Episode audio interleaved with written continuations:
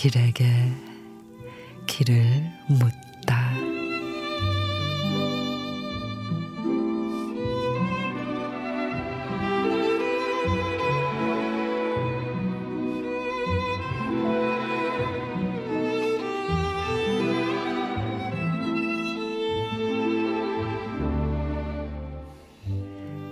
사랑한다는 말보다 더 애절한 말이 있을 줄 알았습니다. 보고 싶다는 말보다 더 간절한 말이 있을 줄 알았습니다. 하지만 난 오늘도 여전히 그대에게 사랑한다는 말밖에는 다른 말을 찾지 못했습니다. 보고 싶다는 말밖에는 그 어떤 그리움의 말도 찾지 못했습니다.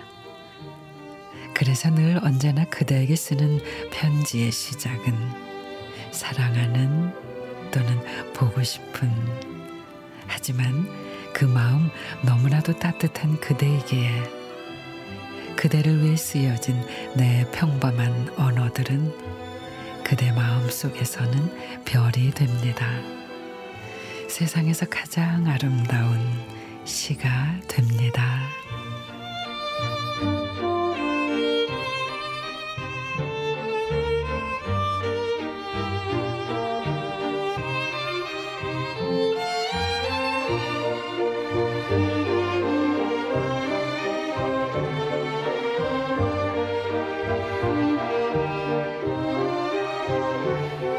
유미성 시인의 세상에서 가장 아름다운 시.